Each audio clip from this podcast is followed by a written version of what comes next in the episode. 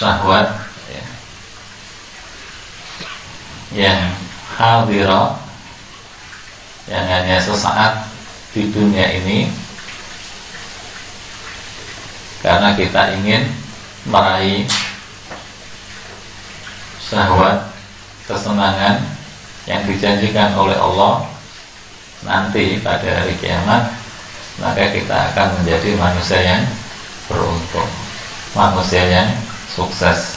Kata Isa alaihissalam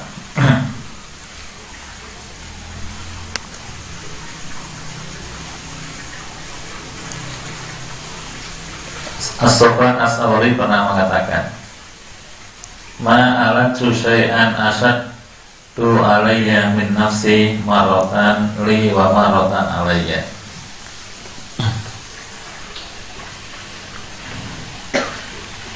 Tidak ada sesuatu yang paling berat bagiku. Tidak ada alat susaian Tidaklah aku mengobati sesuatu yang lebih berat daripada mengobati nafsuku. Karena sesekali nafsuku yang menang. Dan sesekali nafsuku yang terkalahkan. Atau sesekali saya menang sesekali saya kalah. Jadi tidak ada di dunia ini sesuatu yang paling berat untuk diatasi untuk disembuhkan kecuali nafsu. Kata Asom apa Soban Asauri. Karena setiap saya berusaha untuk mengatasi nafsu, sesekali kala KO saya KO, ya, sesekali saya menang. Artinya betapa berat orang mengatasi nafsu itu. Karena sering yang kita sampaikan karakter nafsu itu adalah senang untuk santai. Nggak mau nafsu manusia itu kok diajak kerja berat-berat itu. Jadi ngaji gini nggak ada ya nafsu manusia yang senang. Siapa nafsu manusia yang senang? apalagi hujan nggak ada nafsu manusia itu kok senang biasa baca Quran biasa sholat jamaah nggak ada nah kalau kita kita ini senang ngaji senang baca Quran senang sholat jamaah senang melakukan ketaatan kepada Allah berarti kita-kita ini adalah manusia yang bisa menaklukkan nafsu kita itu. Yaitulah kata Asokan Asal itu kadang-kala aku yang menang, kadang-kadang ada kalanya nafsu yang apa? Yang menang. Nah kita ini setiap hari itu seperti itu. Makanya kemarin Nabi mengatakan kafa ada kaan nafsika itu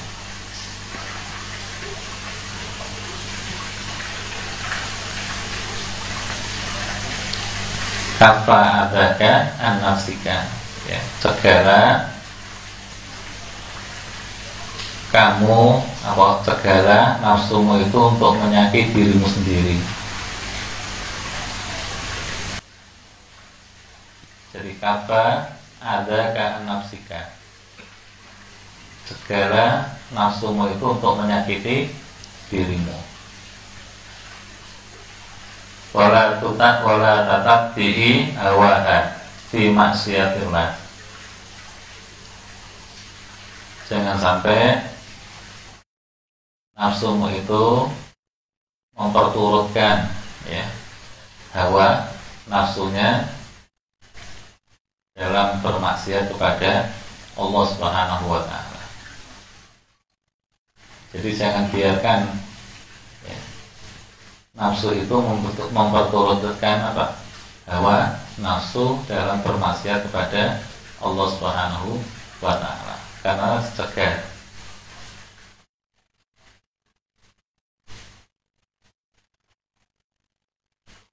Karena apa? Idan tukhasimu kaya kiamah. Karena kalau kamu nggak mampu ya, untuk mengendalikan nafsumu, karena nafsumu menuruti hawa, nafsunya bermaksud pada Allah, maka nafsumu itu nanti pada hari kiamat akan melawanmu, akan menjadi musuhmu.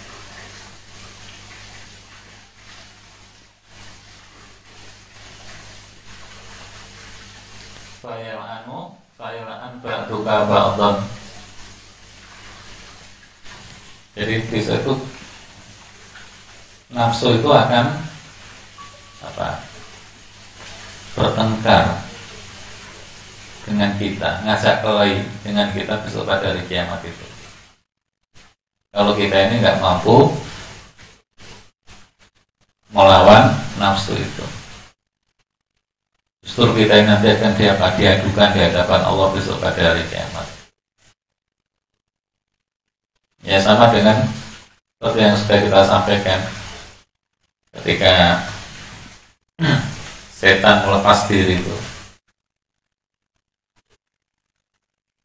Wama ana bimusrihikum wama antum bimusrihi wala talumun wala talumun wala talumu ila wala talumu ila dan kata setan. Kamu jangan apa? Jangan memprotes diriku kata setan. Tapi proteslah kamu terhadap dirimu sendiri. Karena aku nggak bisa menolong kamu kamu pun juga nggak bisa menolong aku kata setan. Nah salahmu kamu dulu kok ikut apa Ya sama dengan nafsu ini. Jadi kalau kita membiarkan nafsu itu memperturut hawa nafsunya dalam bermaksiat pada Allah Subhanahu wa taala dengan manusia itu hidupnya hanya berkelimangan dengan dosa dan maksiat kepada Allah Subhanahu wa taala maka manusia ini besok akan diadukan pada hari kiamat itu di hadapan Allah Subhanahu wa taala. Ya Allah, saya mau engkau persalahkan gara-gara orang ini kau masukkan, kau jebloskan ke dalam nerakamu.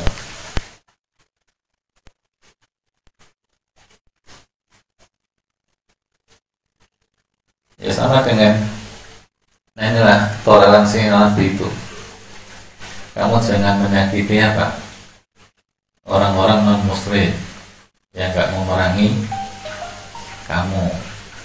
Kalau kamu menyakiti mereka padahal mereka tidak menyakitimu kata Nabi ukhosimuka billahi yaumal kiamat maka aku nanti yang akan menjadi apa? Pembela dia besok pada hari kiamat atau nanti akan yang mengadukan kamu di hadapan siapa? Allah Subhanahu wa taala atas kezalimanmu kepada orang-orang non muslim yang tidak bersalah itu. Nah, sama dengan nafsu ini. Jadi kalau kita ini tidak bisa mengalahkan nafsu kita, kita ini membiarkan nafsu itu menuruti hawa nafsunya dalam menjalankan kemaksiatan pada Allah sehingga kita manusia naudzubillah min ini ya, berkelimangan dengan dosa. Setiap hari hanya berbuat dosa setiap hari hanya bermaksiat kepada Allah Subhanahu wa taala maka nafsu ini nanti juga akan apa? Yukhasimu tukhasimu tukhasimuna yaumal qiyamah kita nanti akan diadukan oleh nafsu itu di hadapan Allah Subhanahu wa taala. Sehingga nafsu akan mengatakan ya Allah jangan kau salahkan aku. Kalau manusia ini kau jebloskan ke dalam api neraka. Makanya perjuangan kita ini jihad kita ini itu adalah jihad yang luar biasa.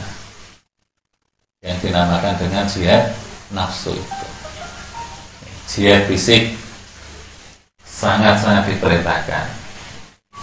Tapi jihad nafsu itu lebih lagi dia apa perintahkan. Karena kata sokan asal tadi tidak ada sesuatu yang di dunia ini yang berat untuk bisa diatasi oleh diriku selain menaklukkan nafsu. Sesekali aku yang menang suka sekali aku yang apa yang kalah. Jangan-jangan kita ini sering apa? Kalahnya ketimbang menangnya. Ya ketika kita melawan nafsu itu. Antara tidur atau baca Quran. Nah, jadi setiap hari kita selalu bergojolak seperti itu. Abu Abbas al-Musil Mausuli itu selalu berkata pada dirinya sendiri ya nafsu la bitunya ma'a abna ilmuluk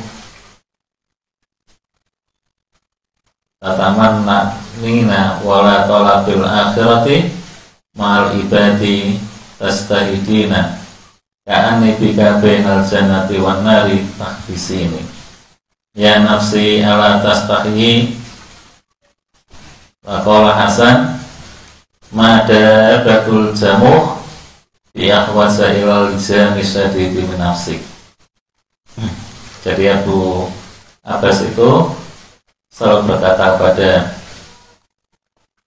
dirinya sendiri Wahai nafsu Janganlah kamu ya bersenang-senang di dunia ini dengan anak-anak raja. Nah, anak raja itu gimana? Mereka berkemalakan ya hidupnya itu dengan kesenangan dunia. Pakaiannya, kendaraannya, sepatunya, makannya, jam tangannya, sakapannya, glamor semuanya. Nah, Abu Abbas ini itu pesan pada siapa? Dirinya sendiri. Kamu jangan berteman di dunia ini dengan anak-anak apa? Raja. Yang selalu menikmati kesenangan dunia itu. wala fi talabil akhirati ibadi tasdadina tastahidina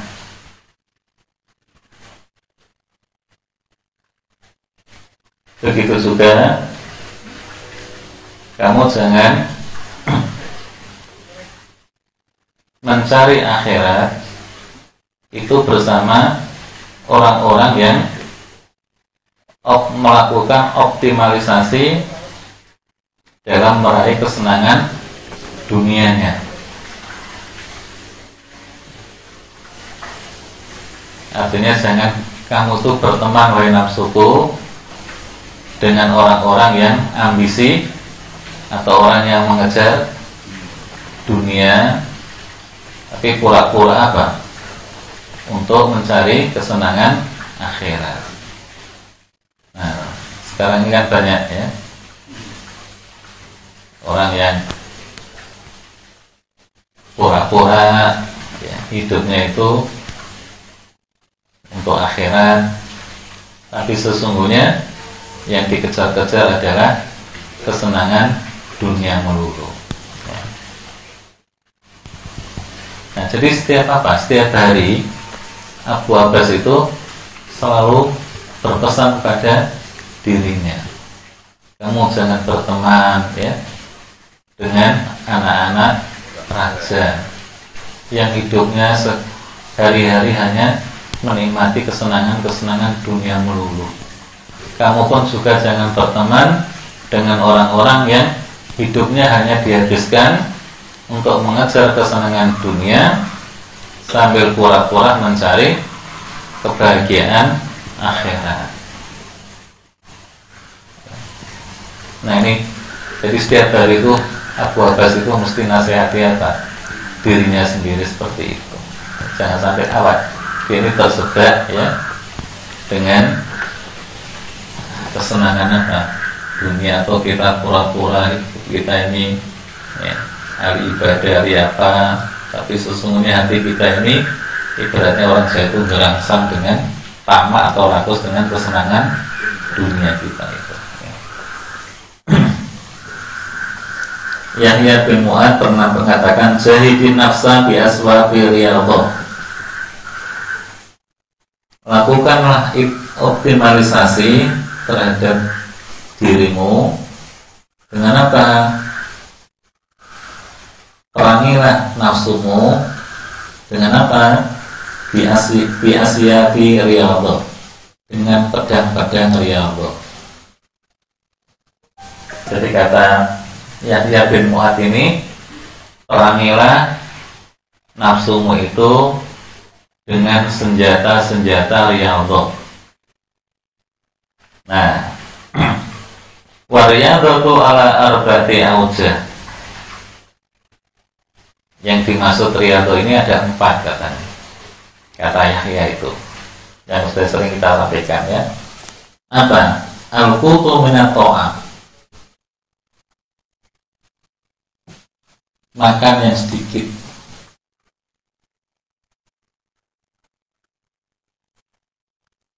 Kenapa katanya ya mungkin latih to'an mau mau syahwat karena dengan makan yang sedikit itu akan mematikan syahwat. Jadi cara kita riado itu ya, dalam rangka memerangi nafsu kita itu dengan riado, dengan senjata riado, dengan pedang riado itu kita harus prihatin tadi. Yang kedua adalah wal minal manam sedikit tidur di malam hari itu.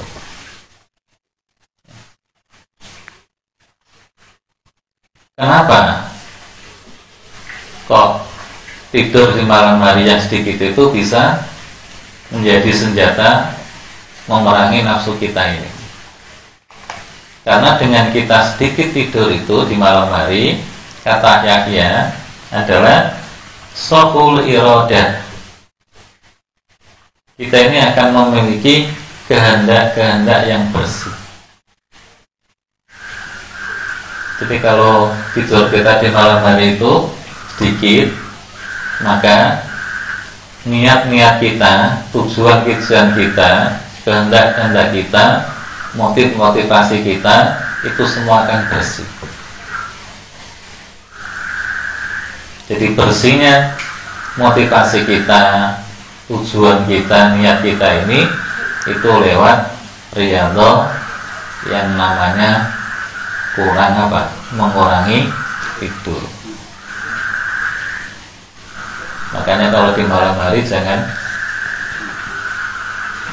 banyak-banyak tidur. Nabi Daud itulah bisa kita contoh ya.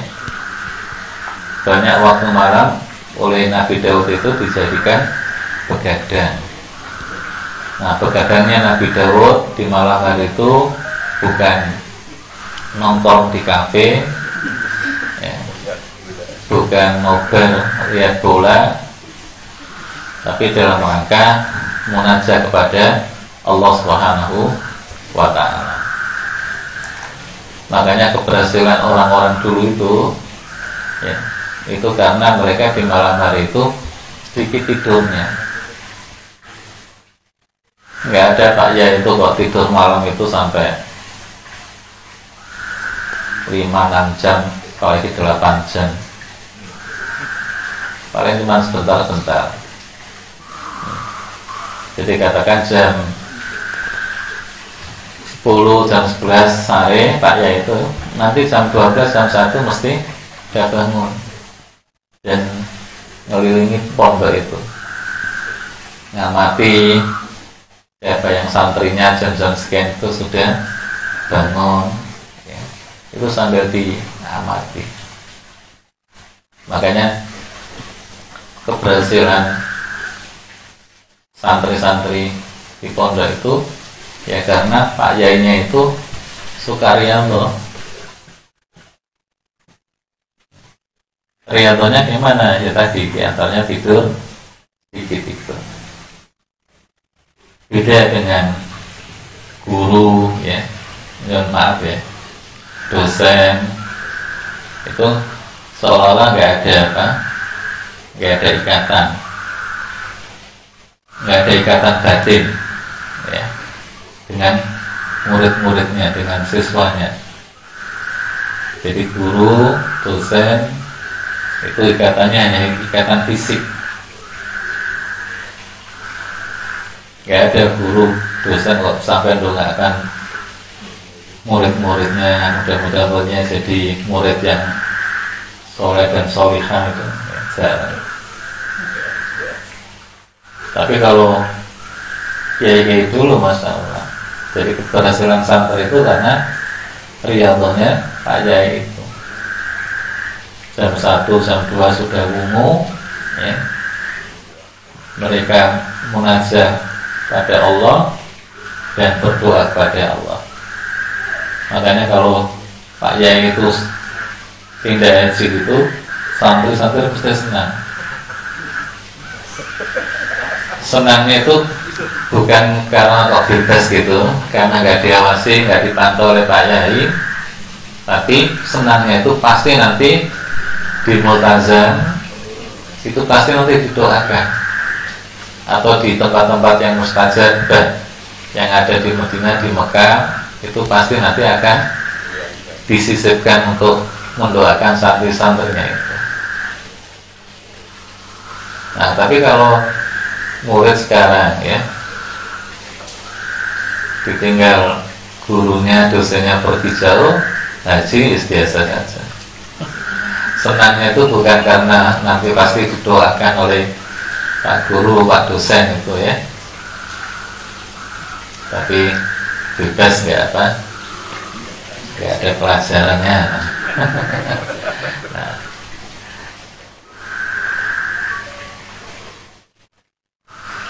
nah makanya di pondok Bina Umat itu kita ini juga punya pondok Bina Umat itu ya kalau santri-santri Bina Umat itu nanti akan sukses lahir batin akalnya juga cerdas spiritualnya juga cerdas ya semua guru dan pengasuhnya itu harus rianto jadi harus apa? Ya paling nggak tidurnya dikit. Kalau bisa senin kemis itu puasa. Syukur-syukur bisa puasa Dawud itu nah kalau nggak begitu ya ya. Kalaulah sukses itu hanya sukses dari segi akademis aja akademik. Tapi spiritualnya nggak apa. Nggak nggak cerdas begitu. Makanya kan beda ya antara mu'alim dengan murabi itu. Kalau mu'alim itu hanya mentransfer ilmu. Ke otak anak didik. Tapi kalau murabi itu tidak hanya sekedar mentransfer ilmu. Ke otak anak didik tapi mentransfer nilai. Ke dalam lorong hati anak didik itu. Nah mentransfer ilmu ke otak anak didik itu itu nggak butuh kekuatan apa-apa. Itu hanya dibutuhkan teknis saja teknik metode. Kalau ngajarnya enak enak dicermat oleh anak didik itu dia akan bisa apa menerima. Jadi nggak butuh kekuatan apa-apa hanya kekuatan metode metode dalam penyampaian aja tapi kalau mentransfer nilai itu nah ini butuh kekuatan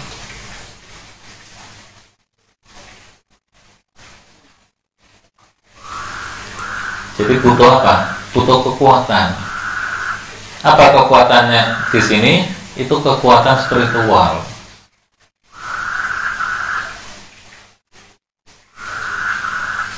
Apa yang dimaksud kekuatan spiritual? Sofwa al-iradah tadi. Jadi motivasinya dia ngajar itu ya, mendidik anak itu bersih, niatnya juga apa? Bersih, motivasinya juga bersih, tujuannya bersih, kehendaknya juga apa? Bersih. Nah, kalau semua itu bersih, maka apa yang diucapkan oleh orang yang bersih semuanya tadi itu akan diterima oleh anak didik ya lewat relung hatinya. Dan apa yang diterima oleh anak didik ya dengan relung hatinya itu itu nanti akan sekaligus menjadi motivator dan dinamik faktor akan bisa menggerakkan anak didik itu untuk melakukan apa yang kita ucapkan. Makanya kalau semalam antum lihat debat itu ya, debat cawapres itu, itu kan antum bisa melihat membaca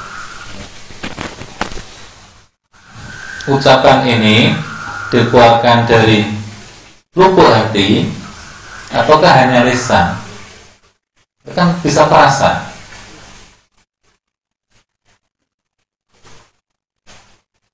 Nah nyuwun sewu tidak kita apa?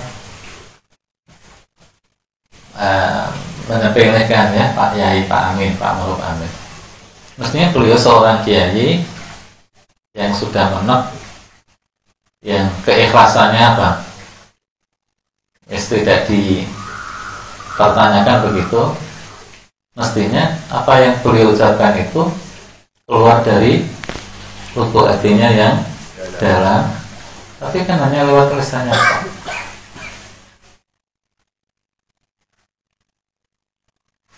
Sehingga hambar ketika dia Pak ketika didengarkan itu tidak sampai menukik ke dalam lorong hati pemirsa atau pendengar.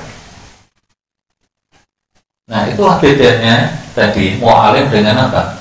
Morobi itu. Seorang morobi itu orang yang apa? Tadi jihadun nafsu jihadun nafsihi mujahidun nafsihi hi aswabi riyadhah dia prihatin dengan makan. Dia sedikit tidurnya di malam apa? Hari untuk mengasah spiritualnya. Biar spiritualnya cerdas biar spiritualnya itu apa? Bersih. Itulah yang kemarin sudah sudah kita sampaikan. Yang dikatakan oleh Abdul Hamid Isik ya. Seorang dai yang terkenal tahun 90-an sampai 2000 dari Kuwait itu. Untuk dandani fisik manusia itu gampang.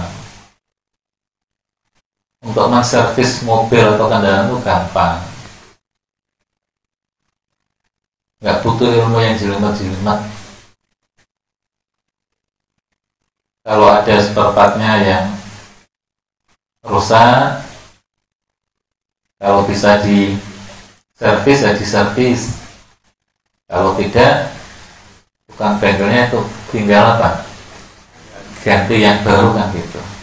Tapi untuk dandani menservis hati manusia jiwa manusia itu wah itu butuh apa? Kekuatan yang dahsyat nggak sembarang orang bisa. Karena yang di servis itu adalah hati manusia nafsu manusia. Nah tukang servisnya ini harus punya apa? Kekuatan yang lebih. Makanya kalau kita ini ya, kepingin apa yang kita ucapkan kita sampaikan pada siapa pun ya itu digugu diperhatikan diterima ya tidak hanya diterima lewat telinga kanan kemudian nanti keluar dari telinga kiri tapi benar-benar diterima dalam lung hatinya itu kita ini harus apa berusaha untuk bersih irodat kita ini. Nah untuk mengasah biar irodat kita itu bersih gimana caranya usahakan kita di malam hari itu sedikit lesari coba kayak apa? Tuh apa sekarang ini? Kita ini mau perang. Ya. Yang perang ini sangat menentukan dakwah kita ini.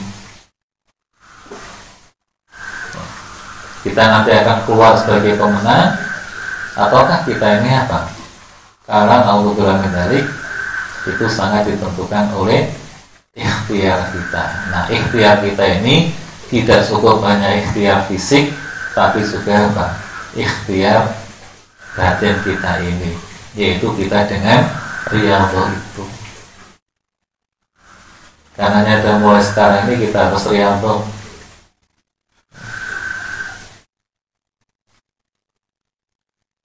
sekarang sudah ada taklimat ya. Untuk dalam waktu sebulan ini Senin Kamisnya jalan ya mulainya jalan kan gitu. Nah di saat-saat kita ya mulai itu jangan lupa untuk menyisipkan doa kita kepada Allah agar dakwah kita ini menang. Kalau nanti kalau kita sampai kalah nggak tahu lima tahun ke depan ini jadi kata Pak Virus kita nggak akan bisa apa-apa. Jangan jangan-jangan kegiatan sorjanya udah nggak boleh nanti. Ya jadi lebih kejam lagi nanti. Nah inilah apa jihad kita nanti ya. Nah karenanya maka fisik ya materi harus kita sunatullah ya secara materi sudah harus penuhi nah di samping itu riyadhahnya ini juga harus apa? Jalan seiring sinergi.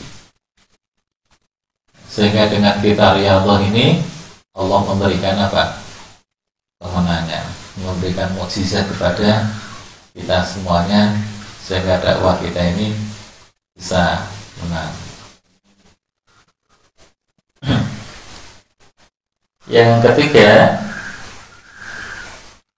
wahajatu minal kalam. Jadi kita bicara itu riadoh yang ketiga ini adalah bicara seperlunya saja.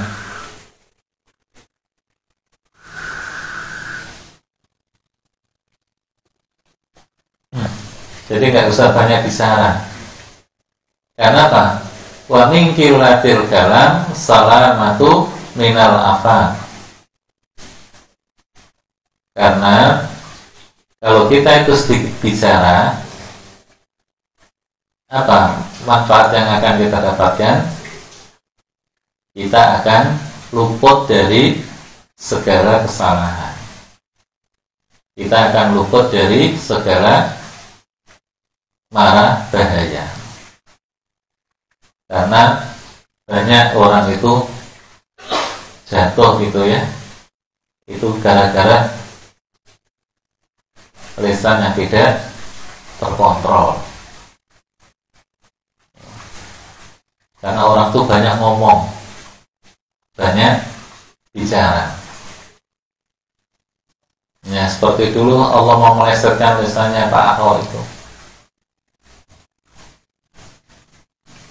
Ya sebelumnya sudah banyak ngomong gitu ya. Nah dipelesetkan oleh Allah sekalian ini hanya andai kata itu ya Padahal itu misalnya nggak dipelesetkan oleh Allah Subhanahu Wa Taala pasti menang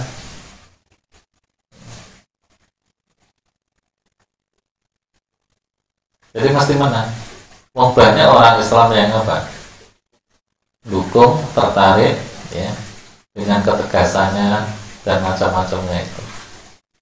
Apalagi didukung oleh media. Banyak. Sampai orang-orang Jakarta ada sama kita itu yang jaksa. Nah, ketika sidangnya Pak Ahok itu, dia yang ikut sidang ditugasi oleh kejaksaan itu yang tim pembela dari dari jaksa ya dari jaksa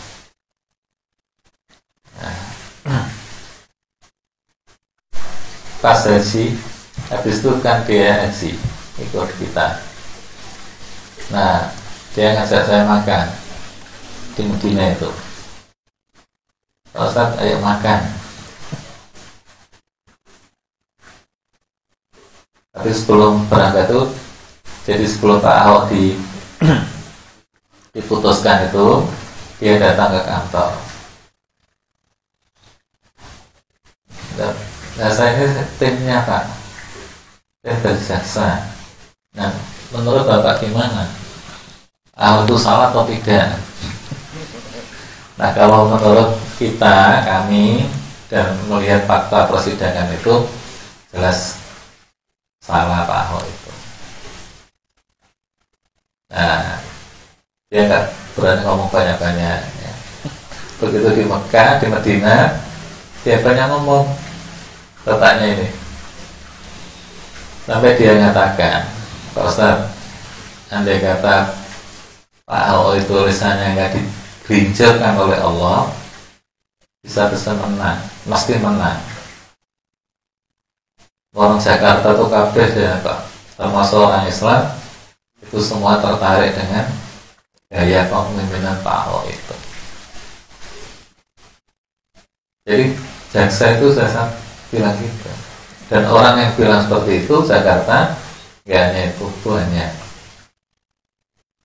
nah tapi karena apa tadi tulisannya digelincirkan oleh Allah keplesetkan oleh Allah Subhanahu wa taala akhirnya Pak Ahok jatuh itu. Makanya kita ini jangan banyak apa bicara. Nah, tidak banyak bicara, hanya bicara sepenuhnya itu bagian dari diri Allah. Dalam rangka kita memerangi apa? Nafsu kita ini. Apalagi kata Ibnu Qayyim itu yang namanya lisan ini kan sulit untuk dikendalikan. Jadi dari anggota tubuh kita ini yang paling susah untuk dikendalikan itu lisan. Walaupun lisan itu kecil mungil. Kenapa kok susah untuk dikendalikan lisan itu? Kata Ibnu Qayyim, karena lisan ini jangkauannya luas apa yang dikerjakan oleh anggota tubuh itu bisa dijangkau oleh lisan. Sementara anggota tubuh yang lainnya itu dalam bekerja itu sangat terbatas.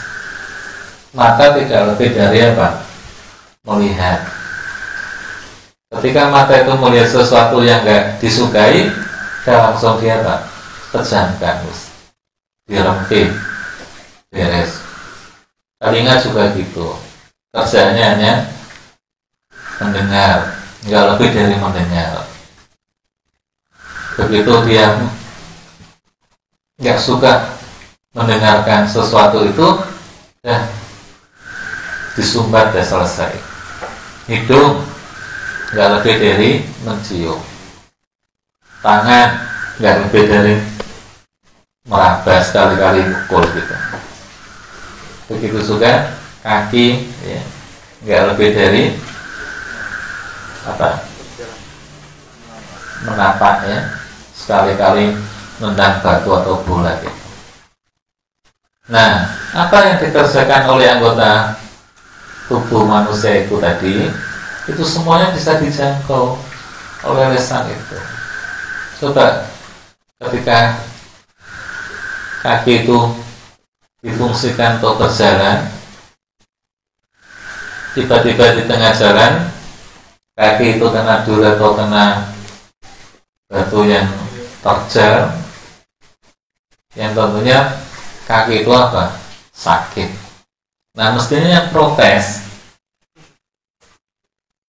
atas sakitnya kaki karena kena duri atau batu yang terjal wajib tadi bukan kaki. Tapi apa yang bunyi? Mulut. Aku sialan. Nah.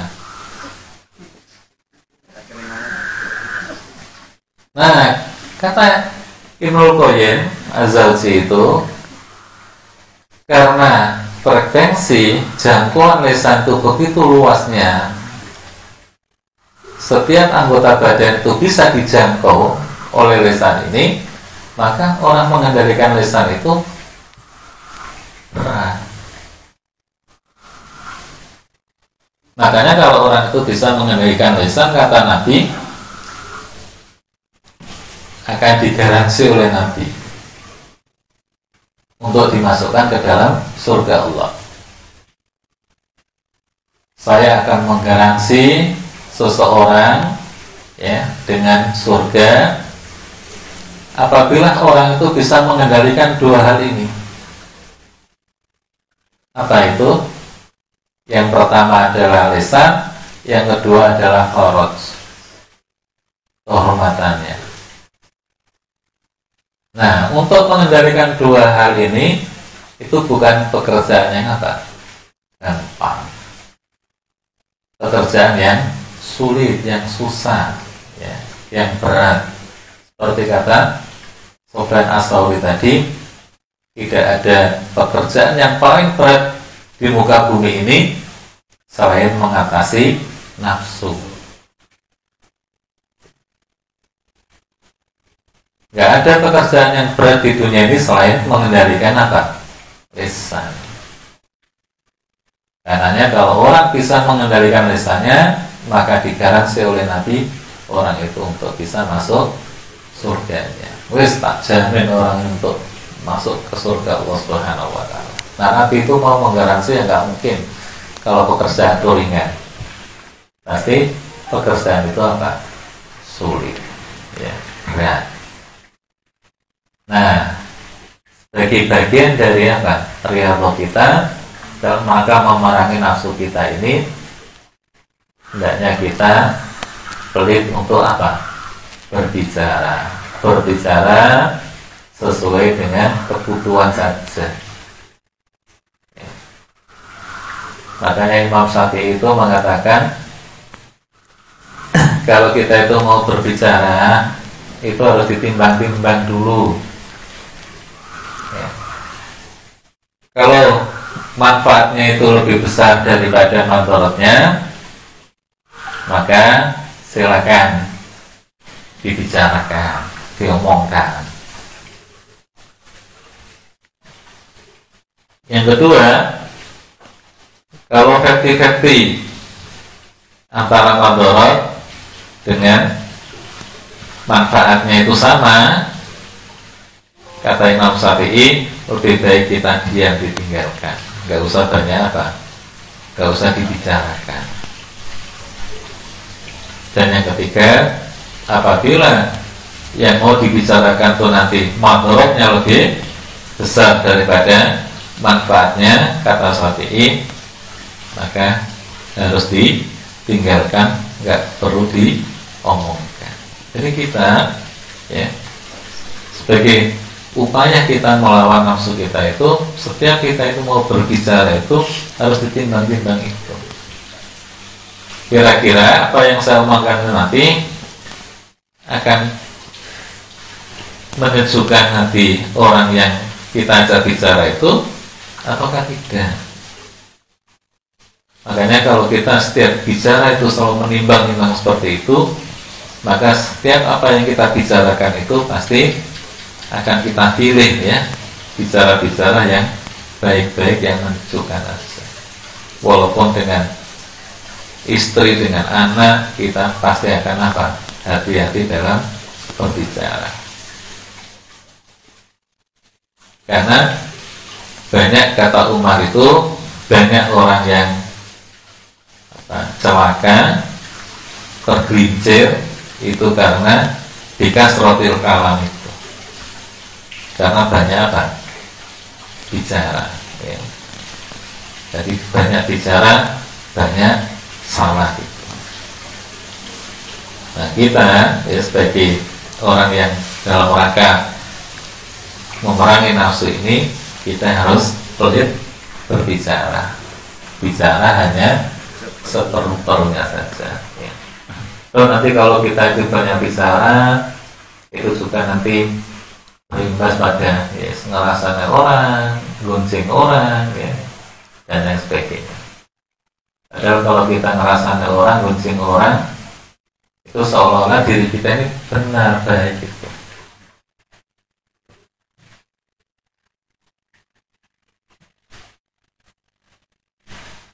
Nah, mendingan kita apa? Kurangi ya. Banyak di cara yang tidak ada istilahnya fudul ya fudul apa bicara yang tidak ada manfaatnya. Nah bicara yang tidak ada manfaatnya itu pun juga menjadi penyebab penyakit hati. Ya. jadi penyebab penyakit hati itu di antaranya disebabkan oleh fudulul kalam itu. Kemudian yang keempat ya yang keempat adalah wahamul ada min jamil anak jadi sebagai upaya kita melawan nafsu itu kita ini harus bisa menerima segala penyakitan atau pengsakitan dari semua manusia dari semua masyarakat. Bahwa kita hidup ini nggak boleh mengisolasi diri kita. Kita hidup ini itu harus apa? Bergaul, berkumpul, terowongan dengan masyarakat.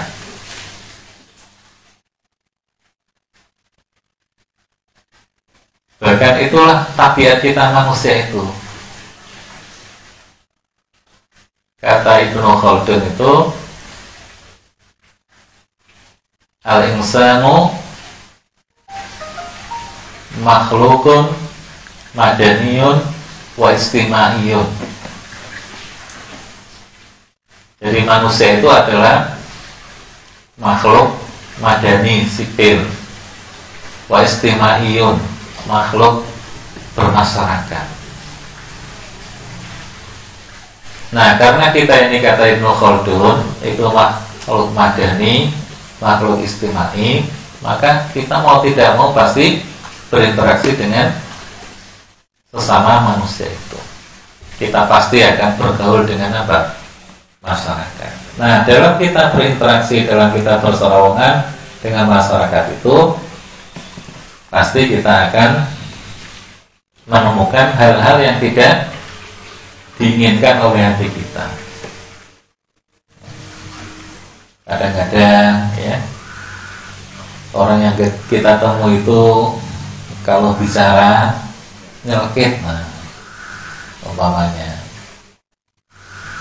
atau pas kita ketemu ya langsung apa ngambil gitu ya itu kan ada itu. Nah kita di saat kita serawongan dengan masyarakat seperti itu, kita kok mendapatkan hal-hal yang tidak diinginkan oleh hati kita itu, kita harus hamil, harus ikhtimal, harus bisa apa? Menerima. Oh coba kemudian kita apa? Nesu-nesu apalagi misuh-misuh itu ya Bapak masih orang ngerti. Bahaya apa? Asap itu. Orang pasif itu jauh lebih bahaya daripada yang aktif malah dibutuh-butuhkan tahun 90 di Inggris itu pernah ada survei tegas-tegaskan itu ada 90 ribu bayi balita yang meninggal karena orang tuanya baik laki maupun perempuan itu aktif. Nah jadi kematian 90 ribu bayi atau balita karena ayah ibunya aktif itu merokok. Terus sampaikan. Ya.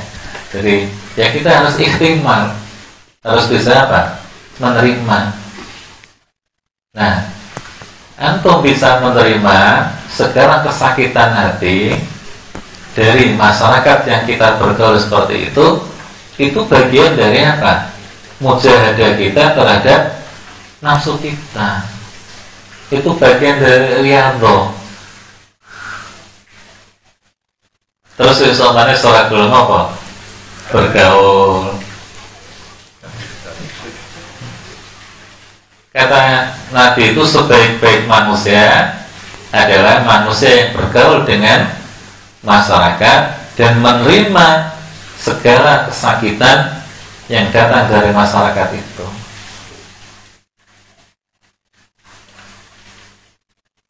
Bahkan bentuk kesabaran kita dalam berdakwah itu ya salah satunya adalah asobru inda ada innas jadi yang dikatakan sabar itu kita ini ya sabar menerima apa?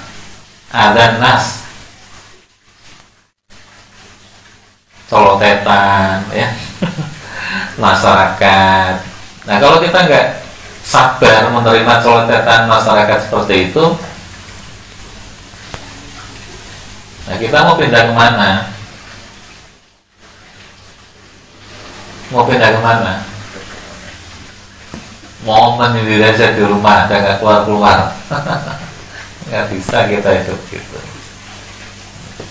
Nah jadi justru ya solotetan-solotetan masyarakat ya ketika kita berserawong dengan masyarakat seperti itu itu itu bagian dari apa? Riyadhah. Jangan kita ini mengisolasi apa diri kita justru tetap aja kita apa bergaul berserawongan dengan masyarakat itu Kalau namanya masyarakat itu ya berbagai macam latar belakang berbagai macam muyul ya Nah kita ini harus bisa apa? Menerima segala latar belakang mereka dan muyul mereka itu. Kadang-kadang ya kalau ngomong ya kadang-kadang masyarakat orang itu ya tadi didengar dengarkan itu mesti apa? Orang masing ngenaknya ya, mesti nyakiti Nah kita ini harus apa? Bisa menahan diri, bisa ikhtimal ada tadi menerima apa? segala penyakitan atau apa ya setan masyarakat seperti itu. Nah itu ya. Cara kita apa? Riyadhah itu ya. Kita harus riyadhah dalam rangka memerangi apa? Nafsu kita dengan cara ya mengurangi makan. Yang kedua mengurangi tidur malam. Yang ketiga, yang bicara seperlunya. Yang keempat, kita bisa menerima segala sakitan dari masyarakat itu.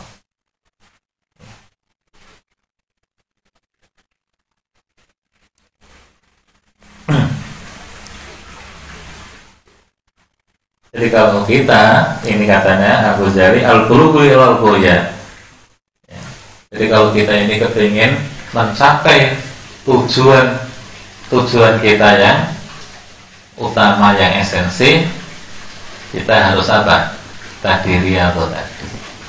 Jadi riado riado kita ini tadi tujuannya kata Abu Jari dalam rangka kita untuk mencapai al ya apa? tujuan utama kita. Apa tujuan utama kita? Tentu meraih surga Allah, meraih kesuksesan dunia dan akhirat ya wa amma man khafa maqama rabbih wa nahan nafsa 'anil hawa fa innal jannata hiyal ma'wa. Jadi tujuan akhir kita itu fa innal jannata hiyal ma'wa. Jadi kita menjadi manusia yang sukses dunia dan juga apa? akhirat itu. Walaysa 'alal 'abdi syai'un asyaddu minal hilm indal jata. Ya. Tidak ada pekerjaan yang berat bagi seseorang selain bersifat hilm lapang dada di saat menghadapi kekerasan ya. Apa kekejaman orang lain. Jadi walaisa abdu ya walaisa alal abdi syai'un. Tidak ada pekerjaan yang dirasakan paling berat oleh seseorang selain pekerjaan film apa film itu? Film itu lapang dada. Seperti Nabi itulah ya. Hilmnya Nabi itu luar biasa. Halimnya Nabi itu Anu sudah baca ya sejarah perang Uhud itu pada perang Uhud itu dalam sejarah yang kita baca sudah hampir 10 persen kemenangan itu udah di tangan umat Islam waktu itu.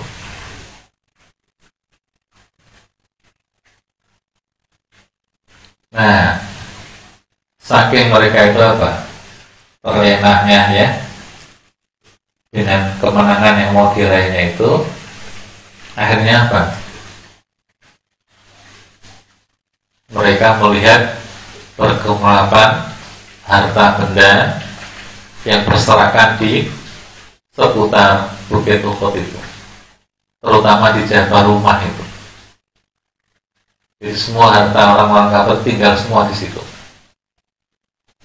nah 50 tentara Kopassus ya kom, Pak Komando khusus yang ditugaskan Nabi untuk menjaga jaga rumah itu. Dan mereka tadi wanti-wanti Nabi sejak awal nggak boleh meninggalkan tempat itu dalam keadaan apa pun.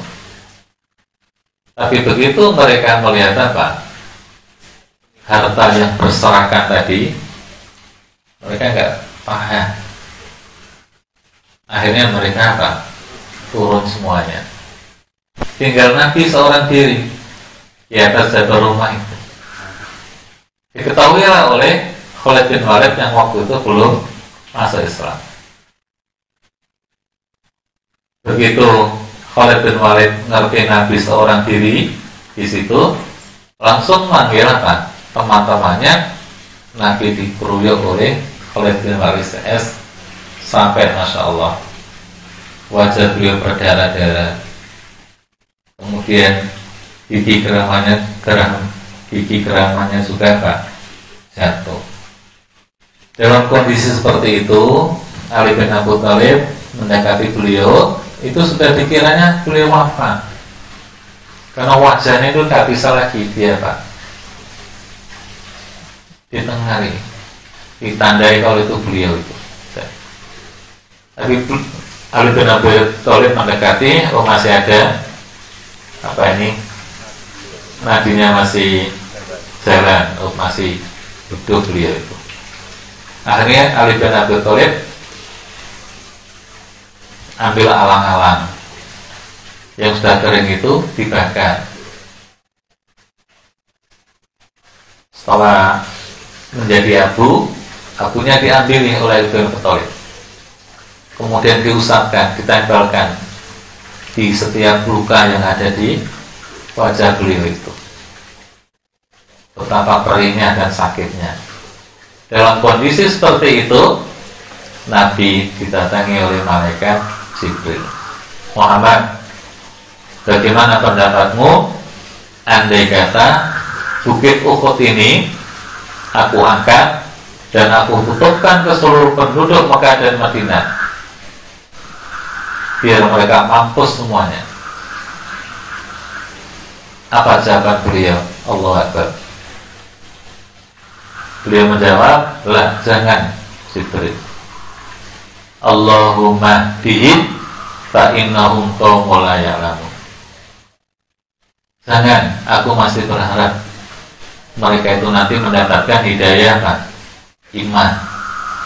Karena mereka yang saat ini memperlakukan aku seperti itu seperti ini itu mereka lagi belum apa? Ngerti. Allah Akbar. Siapa ya? Manusia punya sifat halim seperti beliau seperti itu. Kalau kita digitukan orang kemudian ada yang bantu begitu saya kira udah langsung aja dihabisi ya. Dirampungi nah ada cerita yang ini sudah sering diceritakan orang ya. Ada tetangga beliau itu yang suka ganggu beliau.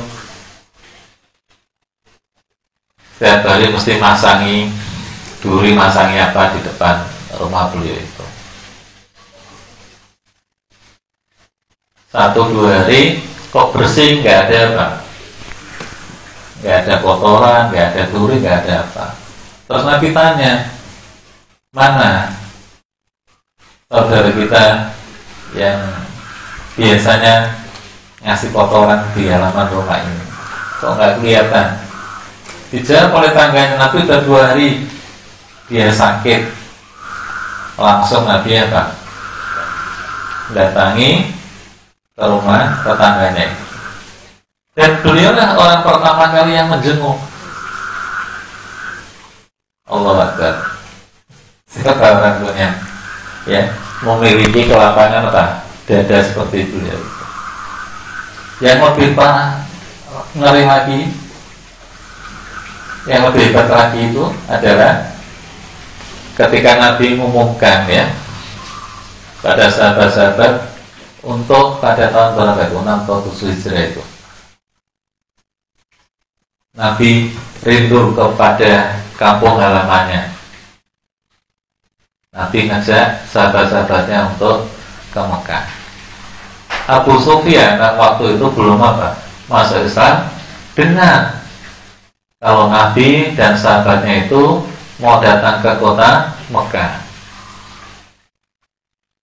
mereka mengumumkan kepada penduduk Mekah agar siap-siap untuk dihabisi oleh apa? Nabi. Karena kedatangan Nabi ke sana itu dalam rangka balas dendam. Karena beliau diusir, beliau mau dibunuh, intimidasi. Jadi bayangkan Abu Sofyan dan teman-temannya itu kedatangan Nabi ke Mekah itu dalam rangka balas dendam. Sehingga diumumkan di seluruh penduduk Mekah itu. Begitu Nabi datang ke sana terus mereka ada apa? Nyalinya udah kecil. Harapan hidup sudah kecil. Tapi apa yang terjadi? Allah Akbar. Begitu Nabi masuk kota Mekah Nabi mengumumkan antum mutulaqa Faman dakhala baita Abi Sofyan faqad amina. Wahai penduduk Mekah, kamu adalah masyarakat yang bebas, yang merdeka. Karena kedatanganku ke sini dan sahabat-sahabatku bukannya untuk apa? Balas dendam untuk menghabisi kalian. Tapi kedatanganku sini hanya sekedar untuk melampiaskan kerinduanku kepada kampung halamanku. Karenanya siapa yang masuk rumah Abu Sufyan bakal aminah aman-aman saja. Coba ya, padahal Nabi dulu dia tak mau dibunuh, Nabi diusir Tapi begitu Nabi punya apa? Kemampuan untuk balas dendam kepada mereka, tapi itu tidak dilakukan oleh siapa? Nabi kita Muhammad Shallallahu Alaihi Wasallam. Ini menunjukkan beliau itu memang seorang halim. Nah, kata Imam Al Ghazali tidak ada pekerjaan apa yang paling berat untuk dilakukan oleh seseorang selain pekerjaan halim ketika berhadapan dengan manusia yang hatinya keras, manusia yang kejam, manusia yang sewenang-wenang, manusia yang otoriter, manusia yang diktator, manusia yang sombong siapa? Manusia yang kemaki.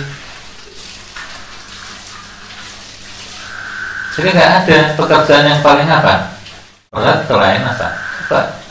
Antum menghadapi wong sing kemaki, wong sing sombong, ya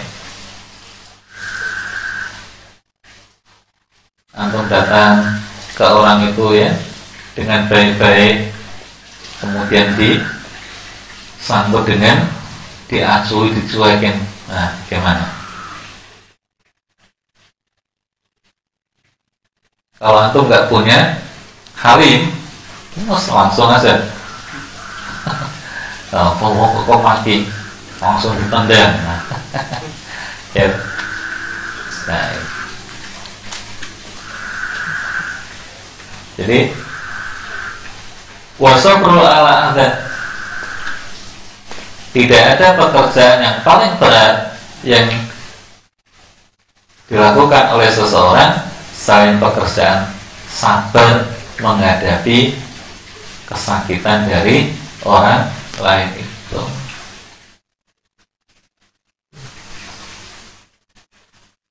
Diundang-undang wong ya.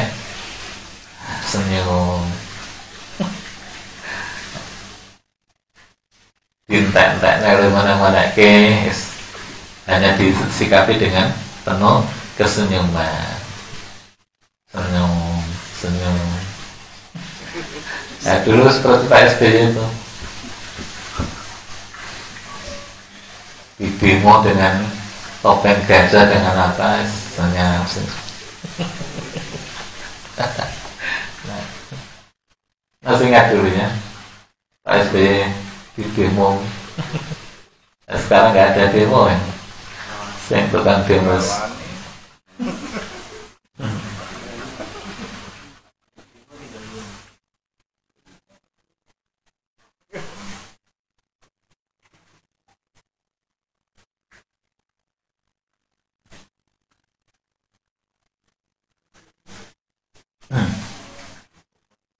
Nah, karenanya maka apa?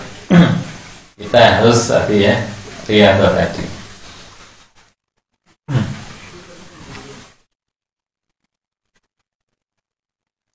Ini ada dul insan salah satu. Kenapa musuhnya manusia itu ada tiga. Jadi musuh manusia itu ada tiga. Apa itu? Pertama duniahu jadi dunianya manusia ini dunia ini adalah apa? musuh kita. Yang kedua, wasaitonu. Musuh manusia itu adalah setan. Yang ketiga, nafsuhu. Musuh manusia itu adalah set, apa? nafsunya. Nah, itulah tiga apa? Musuh manusia itu. Karena kita ini punya tiga musuh ini, ya, salah satunya adalah apa tadi nafsu, ya, maka kita harus lawan nafsu kita itu dengan riyadhah tadi. Lawan musuh kita setan itu juga dengan riyadhah itu. Lawan nafsu apa? Lawan musuh kita dunia itu, ya, dengan apa?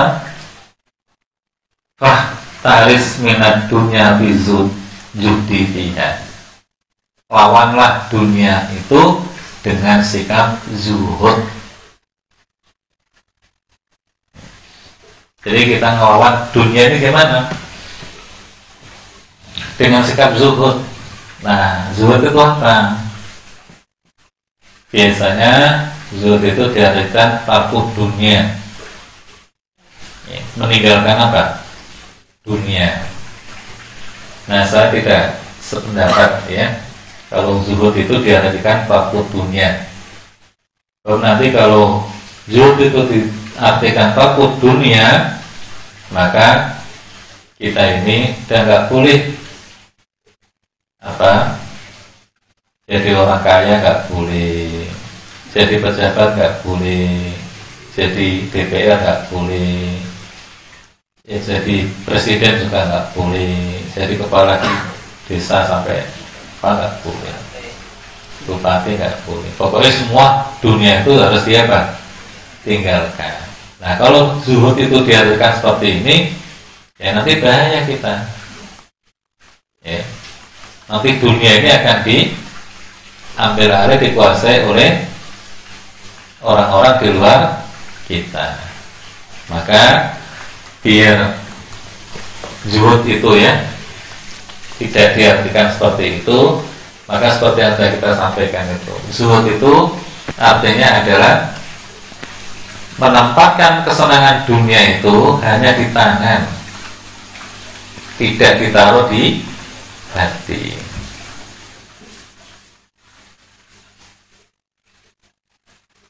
Tapi nanti kalau apa zuhud itu diadakan takut dunia, berarti sahabat-sahabat Nabi yang kaya-kaya itu itu bukan manusia yang zuhud itu nanti. Karena apa? Abu Bakar berkelimangan dengan kesenangan dunia. Umar juga gitu. Abdurrahman bin Auf juga gitu Abu Talha juga seperti itu Usman bin Affan juga seperti itu bahkan mereka juga pejabat semua. Ya. Berarti mereka itu tidak apa? Tidak zuhud ya. kalau zuhud itu diartikan takut dunia. Makanya zuhud itu jangan diartikan takut dunia. Tapi menempatkan kesenangan dunia itu hanya di tangan tidak sampai dimasukkan ke dalam hati sehingga ketika lepas ya enggak tersentuh dengan apa? Hatinya. Dan ketika bertambah kesenangan dunia itu di tangannya hatinya pun juga tidak apa? Tersentuh. Jadi umpamanya ya ketika antum calak kembali ya nanti kok menang sehingga antum nanti terpilih menjadi DPR awak ya DPRD tingkat satu tingkat dua atau pusat umpamanya. Ya biasa bisa nggak kemudian girang gitu ya. Hore hore Begitu juga ketika tidak terpilih umpamanya. Ya Ya gak usah apa Gak usah stres Walaupun sudah mengeluarkan dana yang tidak apa Dikit teman Anggaplah uang dana itu Semuanya juga punya apa Jadi tadi karena apa Kalau kita bisa menempatkan atau dunia itu hanya di tangan, ya tapi nggak akan kecewa ketika apa? Gagal. Ketika berhasil pun juga nggak akan senang. Cuma untuk kita bisa zuhud seperti itu, itu juga bukan pekerjaannya gampang. Jadi butuh mujahadah tadi. Nggak bisa kita membalik seperti membalik tangan itu.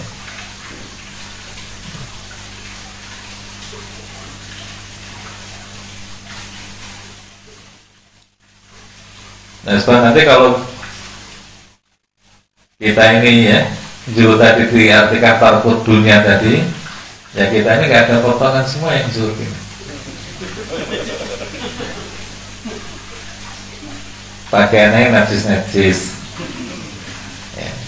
Kalau zuhud kan pakaiannya gak begini. Gak rapi-rapi ya. Ada ambune ya. Nggak pernah dicuci ya jarang-jarang dicuci ya nah, rumahnya juga nggak seperti ini. Harus rumah bubuk itu. Gede pakai apa? Gede gitu. Nggak boleh pakai mobil. Jadi kalau bepergian pakai ontel apa apa. Nah itu kalau apa? Zuhud itu diartikan takut dunia.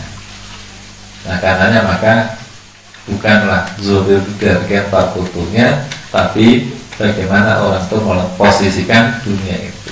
Maka Nabi mengatakan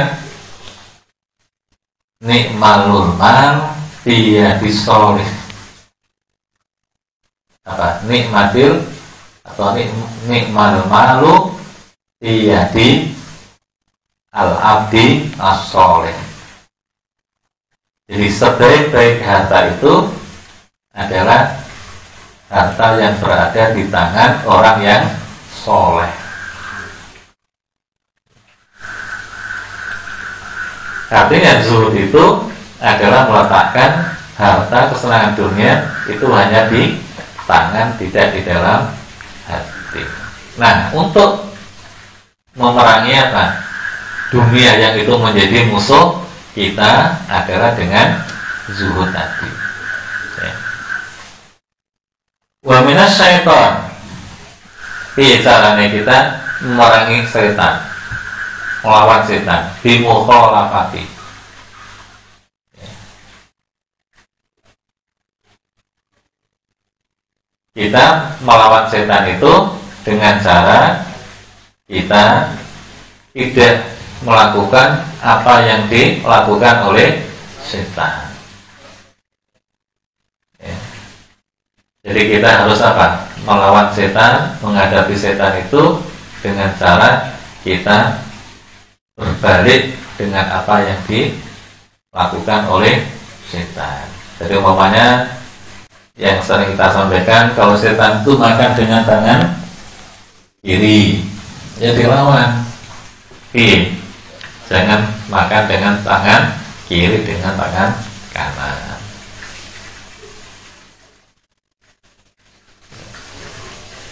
Nah, makan tangan kanan tidak boleh makan dengan tangan kiri itu syariat. Yang harus dia apa? Dilakukan. Karena apa? Kok syariat? Karena Nabi kan nggak mungkin tahu ya setan itu kalau makan dengan tangan kiri karena Nabi itu nggak pernah berinteraksi dengan setan atau dengan jin atau iblis. Dan Nabi tidak pernah melihat kayak apa setan itu. Memang dulu pernah. Habis sholat subuh di tiang masjid itu ada setan. Terus Nabi manggil sahabat Sahabat ini ada setan. Sahabat juga melihat Begitu Nabi ingat doa Nabi Sulaiman Layang bagir mulk itu ya Langsung hilang Setan itu. Dan Nabi bisa melihat setan hanya sekali itu. Dan tidak hanya Nabi yang bisa Tapi juga sahabat-sahabat yang lain juga bisa melihat.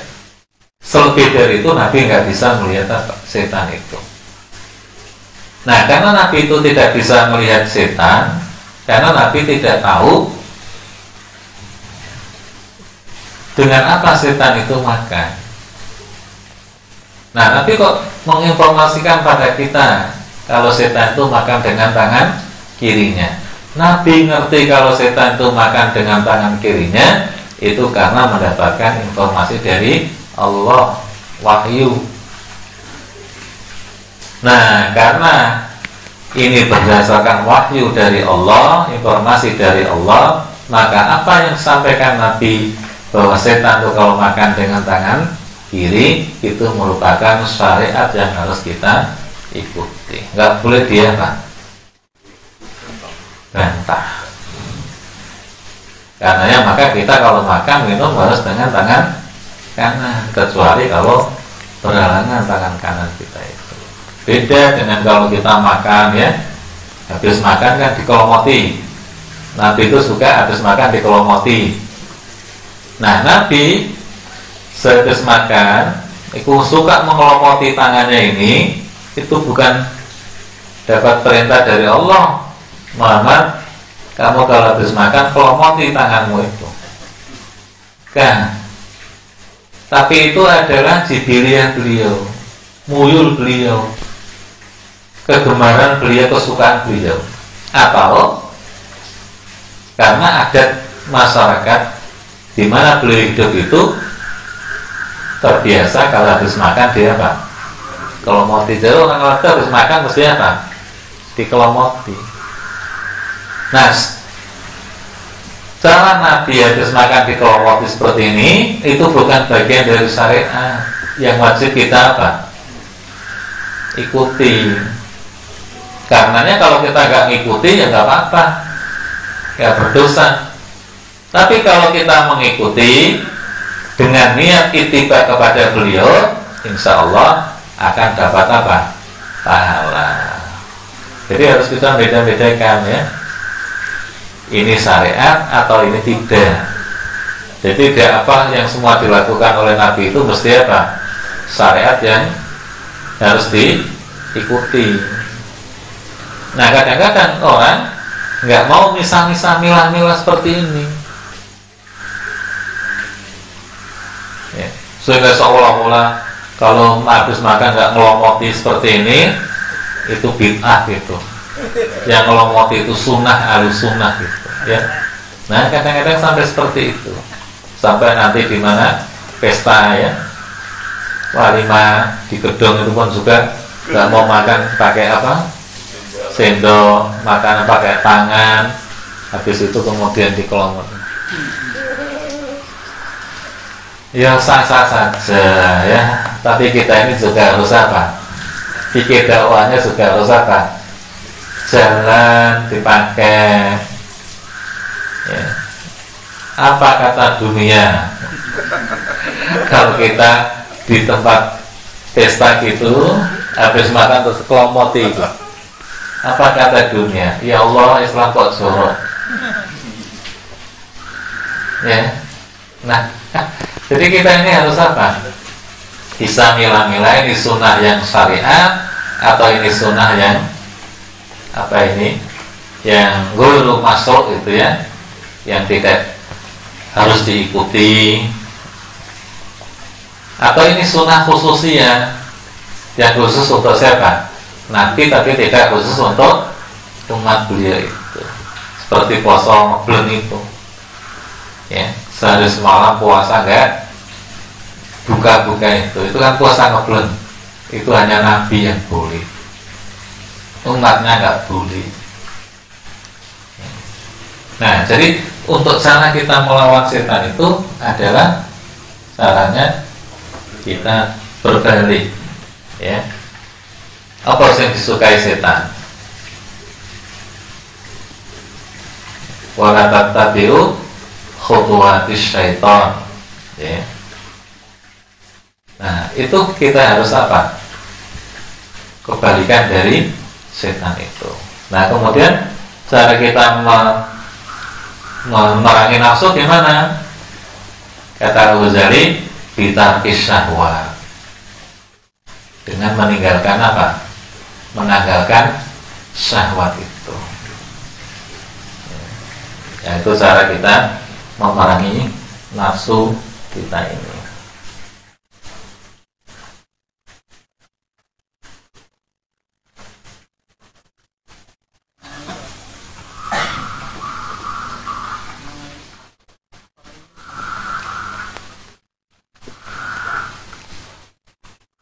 Nah ini yang perlu kita renungkan ya. Pesannya istri Abdul Aziz kepada Yusuf itu setelah Nabi Yusuf itu menguasai Khazainul Ar menjadi raja ya. Atau menguasai perbendaharaan yang ada di negeri Mesir itu.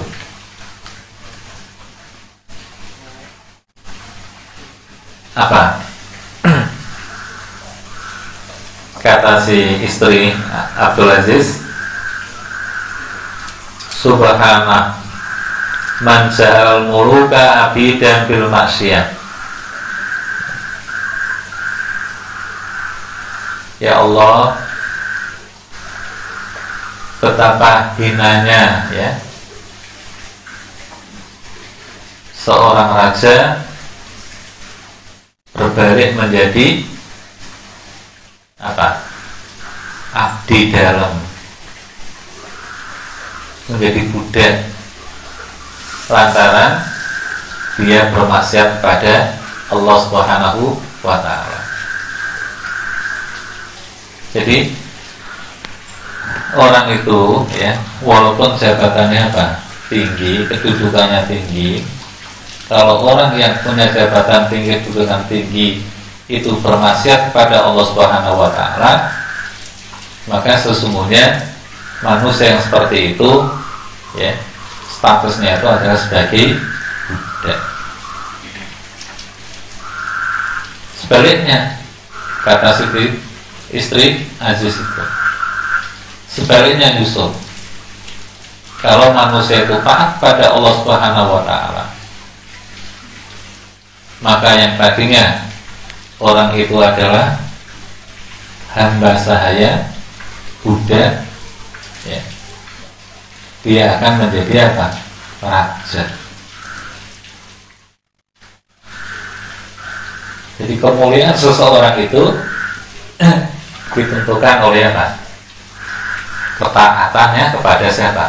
Allah Subhanahu wa taala. Dan kehinaan seseorang itu juga ditentukan oleh kemaksiatan manusia itu kepada Allah Subhanahu wa taala. Itulah yang sesuai dengan firman Allah, fa ammal insanu idza mabtalahu rabbuhu fa akramahu wa na'amahu fa yaqulu rabbi akraman wa amma idza mabtalahu faqadara alaihi rizqahu fayaqulu rabbi ahana kalla balla tukrimuna al-yatim wa la tahaduna ala ta'amil miskin wa ta'kuluna turasa akala lamma wa tuhibbuna al-mala hubban jamma. Jadi kemuliaan seseorang ya kehormatan seseorang itu bukan ditentukan oleh banyak dan sedikitnya harta rendah dan tingginya kedudukan manusia itu tapi apa kehormatan dan kemuliaan seseorang serta kehinaan seseorang itu sangat-sangat ditentukan oleh ketaatan manusia itu kepada Allah. Kalla balla tukrimunal yatim. Orang itu jabatannya tinggi kayak apa, kedudukannya tinggi kayak apa, ya. Hartanya banyak kayak apa, kalau tidak pernah memuliakan anak yatim, nggak punya kepedulian dengan sesama manusia, manusia yang seperti itu tidak akan apa terhormat termulia di sisi manusia. Apalagi di sisi Allah jadi bukan karena apa jabatannya bukan karena kedudukannya bukan karena hartanya orang itu dimuliakan oleh orang dihormati orang itu tapi sejauh mana orang itu punya apa? kepedulian kepada sesama. Kala bala tukrimuna yatim wala tahaduna ala ta'amil miskin. Bahwa kemuliaan seseorang itu ditentukan sejauh mana orang itu apa? Gemar memberi kepada orang lain. Wata kulunatu kalalama wat ya kan? Yang ketiga, kemuliaan seseorang itu akan terletak pada sejauh mana dia tidak pernah makan barang haram.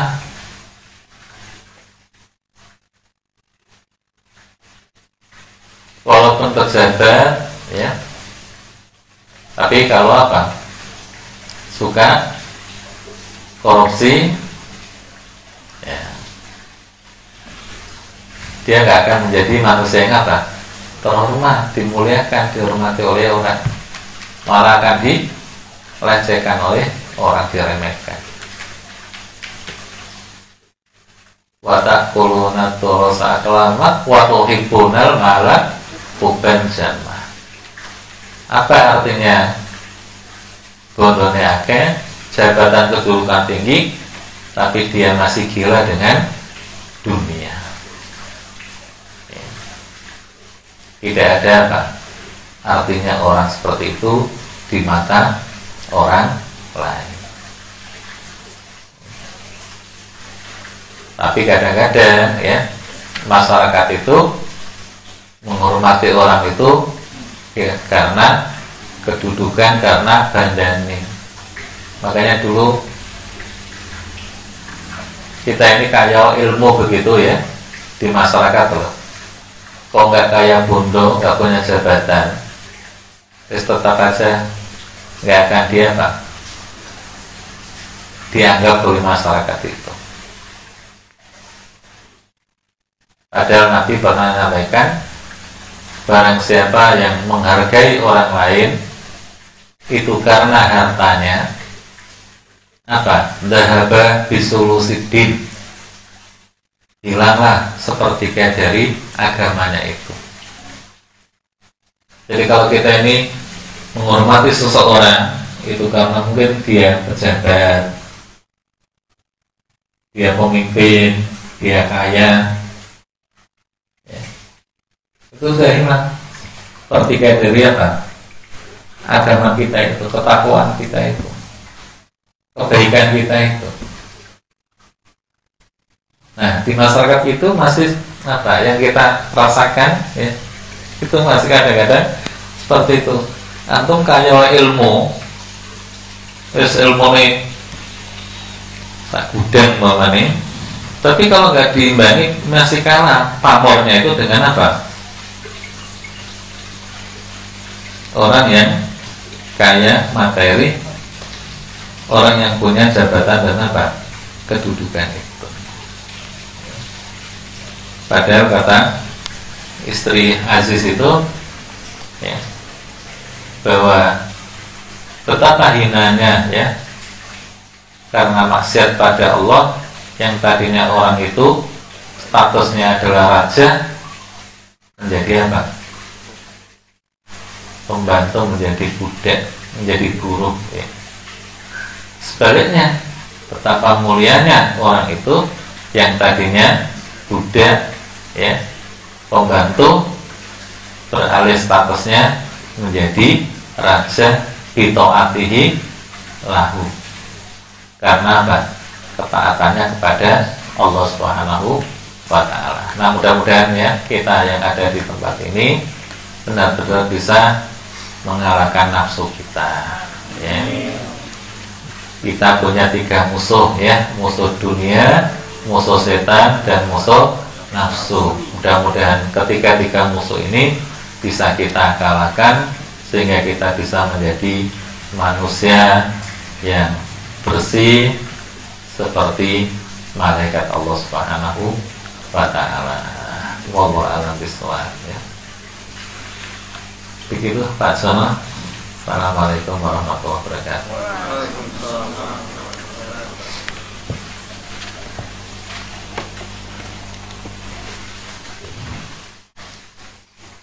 Demikian tadi para santri sekalian Kemudian tentang hati yang sakit dan bagaimana menyembuhkannya semakin ke sini semakin detail juga ya kalau bapak sekalian ya. Semakin detail dan semakin ya, mencincang ya, relung-relung ya, hati kita. Sekira ada yang mau disampaikan atau ditanyakan. Dari para santri sekalian. Ya, sepertinya butuh proses yang mudah-mudahan Allah menolong kita dalam berusaha senantiasa membersihkan, senantiasa mengkondisikan hati kita menjadi hati yang sehat. Baik para sahabat sekalian, eh, semoga pekan depan kita bisa bertemu lagi pada hari Senin, Allah ya. Mohon diajak teman-teman Riko, teman-teman IPC, Dekora, ranting, cabang, wilayah NU juga diajak PCNU, PWNU, PDNU yang PKS biasa juga Muhammadiyah biasa juga. Insya Allah kita akan mulai dari tempat ini untuk menyambut datangnya bulan Ramadan dengan memulai kajian fikih Ramadan. Insya Allah nanti akan bersama Ustaz Salim di tempat ini. Dan mudah-mudahan nanti menjadi awal yang baik.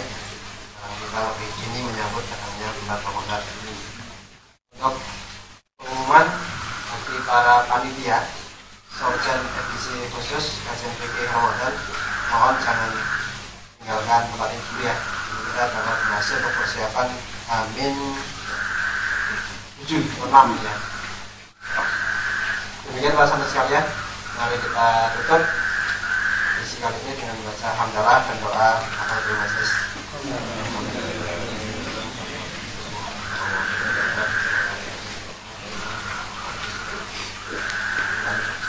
Assalamualaikum warahmatullahi wabarakatuh. Waalaikumsalam.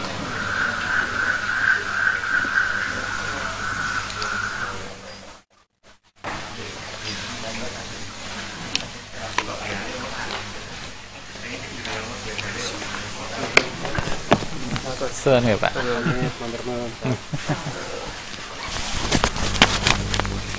Eh, mana?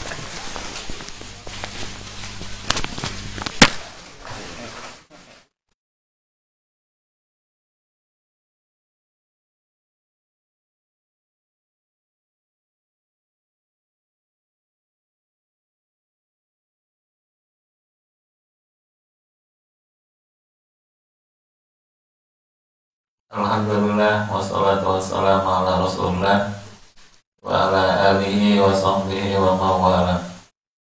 Asyhadu an la ilaha illallah wa asyhadu anna muhammadan abduhu wa rasuluh. Allahumma sholli ala Muhammad wa ala alihi wa sahbihi wa salam amada Para santri Sarjana yang kami hormati Pada malam hari ini kita akan melanjutkan kajian kita dari kitab Ihya Ulumuddin ya. yaitu kita masih meneruskan cara mengobati hati yang sakit atau penyakit hati yaitu dengan meninggalkan syahwat.